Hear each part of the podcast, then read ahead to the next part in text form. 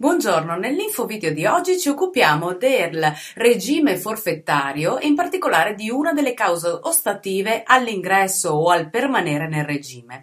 Mi riferisco al comma 57, la lettera D ter dell'articolo 1 della legge 190 del 2014 che riguarda il possesso nell'anno precedente all'ingresso o al permanere del regime di un reddito di lavoro dipendente eh, superiore all'importo di 30.000 euro euro. Sappiamo che è una causa che è stata ostativa, che è stata abrogata dalla legge 145 del 2008 e è stata poi riproposta dalla legge 160 del 2019, quindi dalla legge di bilancio del 2020.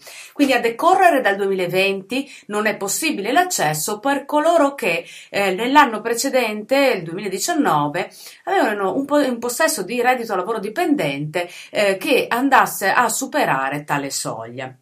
Detto questo, cosa è successo? Che l'Agenzia Entrate nell'interpello 368 del 24 maggio 2021 va a ripercorrere questa causa stativa e a proporre tutta una serie di chiarimenti legati a quali redditi vanno computati nella soglia e quali invece no.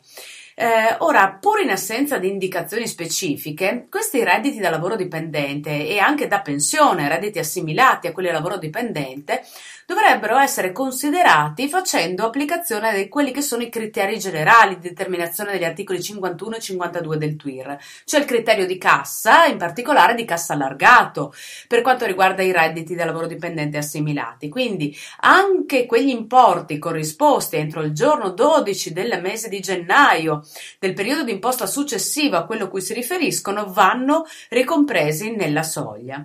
Eh, non vanno considerati invece i valori espressamente esclusi da tassazione ai sensi dell'articolo 51,2 del TWIR. Ora, eh, le somme soggette a tassazione separata vanno incluse o no? Secondo l'agenzia no, perché quando andiamo a leggere eh, espressamente gli articoli 49 e 50 del TWIR che richiamano il reddito da lavoro dipendente, si dice che rilevano solo i redditi eh, che sono percepiti in via ordinaria, senza tener conto di fattori errati che potrebbero falsare la determinazione di questi importi ai fini della soglia. Quindi, sulla base di questa indicazione, con la risposta all'interpello già eh, la 102 del 2020 era stato escluso dal limite gli emolumenti arretrati eh, assoggettati a tassazione separata. E quindi il riferimento ai redditi percepiti in via ordinaria sembrerebbe deporre proprio a favore dell'esclusione dal computo della soglia dei 30.000 dei ehm, redditi soggetti a tassazione eh, separata e quindi a somme che hanno natura straordinaria. I premi di risultato sottoposti a imposta sostitutiva vanno inclusi o no? Eh, anche se si parla di percezione in via ordinaria, in realtà le somme percepite a titolo di eh, premio, di risultato e quindi dei contratti collettivi e quindi assoggettate a imposta sostitutiva del 10%, eh, indipendentemente dalla modalità di tassazione sostitutiva, sarebbero percepite in via ordinaria nell'ambito dell'attività lavorativa e quindi vanno computate nel limite dei 30. Le indennità, quelle sostitutive del reddito, pensiamo all'indennità di maternità, all'indennità di disoccupazione, eh, dovrebbero concorrere alla formazione del limite, anche se qui ci sono eh, delle in dottrina varie eh, fazioni e quindi sarebbe necessario un chiarimento ufficiale.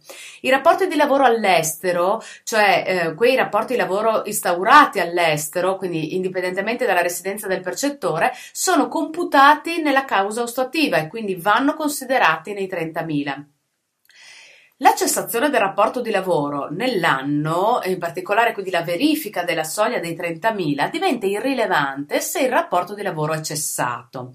Cosa ci dice però la circolare 10E del 2016? Che il limite va comunque verificato se dopo la cessazione del rapporto sono percepiti i redditi di pensione eh, che sono autonomamente rilevanti, quindi ai fini del raggiungimento della soglia, quindi cesso il rapporto di lavoro perché entro in pensione, eh, sono escluso dal regime forfettario dall'anno eh, successivo e se anche è stato intrapreso un nuovo rapporto di lavoro in essere al 31-12 dell'anno precedente, quindi di fatto non eh, vado a computare la soglia, vado a verificare la causa. Eh, Inoltre, eh, le cessazioni di rapporto di lavoro intervenute nell'anno precedente a quello di applicazione del regime forfettario eh, è quella che eh, diciamo rileva per le cessazioni del rapporto, quindi nell'anno precedente. Eh, se la cessazione del rapporto, ad esempio, avviene a maggio del 2021, non è idonea a evitare e quindi di considerare la soglia dei 30.000 per l'applicabilità del regime per una nuova attività avviata a giugno dello stesso anno. Quindi ehm, eh, in questo caso è restrittiva quindi la, l'interpretazione. Eh, per quanto riguarda poi la cessazione, il concetto di cessazione del rapporto di lavoro, ehm, Cosa si dice? Che l'agenzia dice che la conclusione del rapporto lavorativo non coincide con le dimissioni date dal, datore, dal dipendente, quindi eh, le, l'effettiva cessazione del rapporto di lavoro si ha alla eh, cessazione della retribuzione e degli altri diritti connessi al rapporto di lavoro al termine del periodo di preavviso. Quindi se il soggetto ha dato le dimissioni nel 2020 ma ha concluso il periodo di preavviso a inizio del 2021 non può applicare il regime agevolato preparato per la nuova attività che va avviata nel 2021. Ehm, quindi ehm, un concetto che è stato ribadito anche nell'interpello 368 appunto del 24 maggio e che quindi con, ci dà anche una definizione di cessazione del rapporto. Quindi eh, se il rapporto di lavoro è cessato e non si entra in pensione, non si instaura un nuovo di rapporto di lavoro, la verifica della soglia è irrilevante e attenzione, il, eh, rilevano esclusivamente le cessazioni del rapporto di lavoro intervenute nell'anno precedente a quello di applicazione del regime forfettario. Bene, eh, sperando di esservi stati utili, vi auguro un buon lavoro.